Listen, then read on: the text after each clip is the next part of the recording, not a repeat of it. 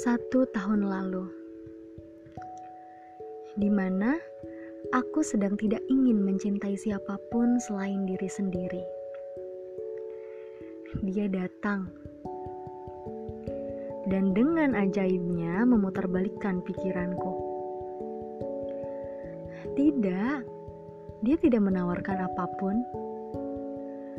Kita hanya berkenalan lalu berbincang yang kemudian kita sepakat untuk bertemu. Aku ingat betul.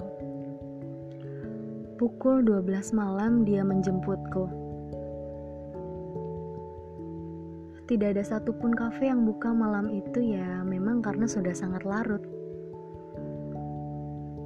Tapi akhirnya kita memutuskan untuk makan. Mau makan apa? Um, apa ya? Apa aja deh, sahutku. Ya, itu perbincangan satu tahun lalu, di mana aku pertama kalinya duduk di hadapan orang yang begitu aku cintai.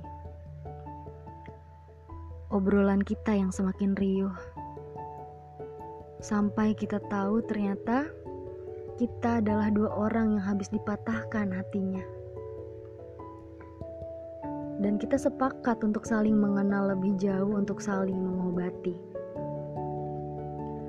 Aku bisa merasakan bahwa saat itu dia sedang ingin ada aku di sampingnya. Semakin hari kita semakin dekat. Tapi ternyata hanya dekat kita belum benar-benar mengenal. Kita lupa akan hal.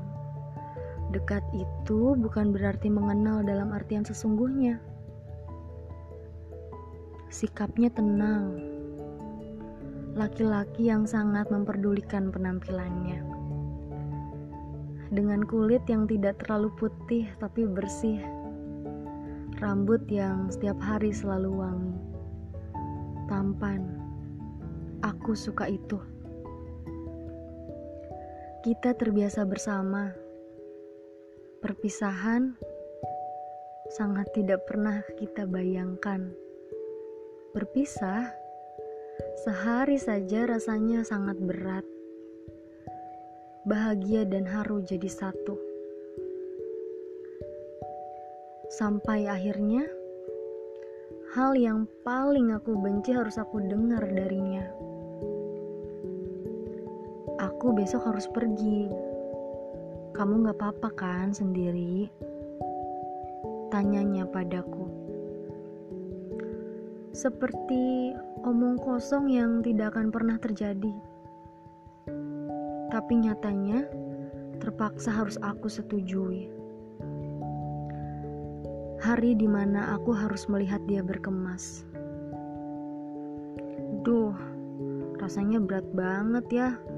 Nanti bakal jauh dari kamu sama mama. Aku sedih deh.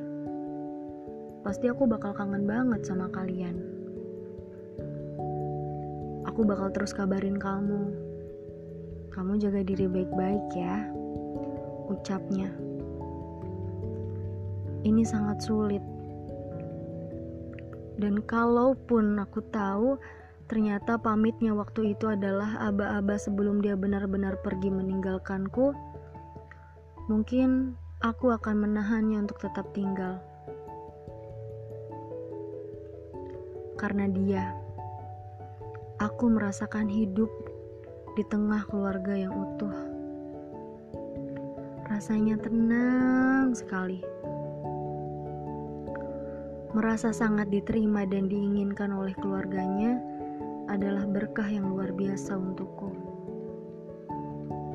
Tapi ternyata jarak mengalahkan kita. Semua seketika berubah. Entah apa yang membuatnya semakin hari semakin acuh, semakin hari semakin beku. Dia seperti tidak lagi menginginkanku ada siapa ya di sana? Siapa yang membuatnya lupa? Siapa yang membuatnya teralih? Siapa yang membuatnya berubah? Selalu begitu pertanyaan yang sering terlintas di kepalaku. Khawatirku berlebihan, dan dia tidak pernah suka itu. Aku tahu aku salah. Kali ini benar-benar selesai. Perlahan, dia berjalan mundur untuk pergi. Tidak bisa dibantah. Rasanya dia tidak lagi peduli soal apa yang sudah kita lewati bersama selama ini. Dan aku kira kepergiannya waktu itu hanya menyisakan jarak, tapi ternyata luka ikut serta di dalamnya. Mungkin ia tidak akan kembali kalau dia memang menyayangiku, dia tidak mungkin pergi apa pun alasannya, apa pun kurangku. Kalau dia benar-benar menginginkanku, dia tidak akan dengan tenangnya membalikan badan untuk pergi tanpa menoleh. Perpisahan jadi jalan keluar untuknya, bukan untukku. Aku tidak pernah sepakat kalau aku tahu waktu itu adalah pelukan terakhir, mungkin aku akan peluk dia lebih erat, atau mungkin aku tidak akan pernah melepaskannya. Tapi sudah, kita sudah selesai. Semua cerita di dalamnya akan aku simpan dalam-dalam. Mungkin aku akan rindu kita seperti dulu. Aku akan rindu melihat wajahnya yang berlagak konyol di depanku. Rindu melihatnya berlama-lama berdiri di depan cermin hanya untuk memastikan rambutnya tidak aneh. Atau aku akan sangat rindu mengusap kepalanya di pangkuanku. Aku akan sangat rindu tentang dia yang bisa membuatku begitu benar-benar jatuh cinta. Di bait terakhir ini, aku dan diriku sepakat untuk merelakanmu. Jaga dirimu baik-baik. Aku menyayangimu.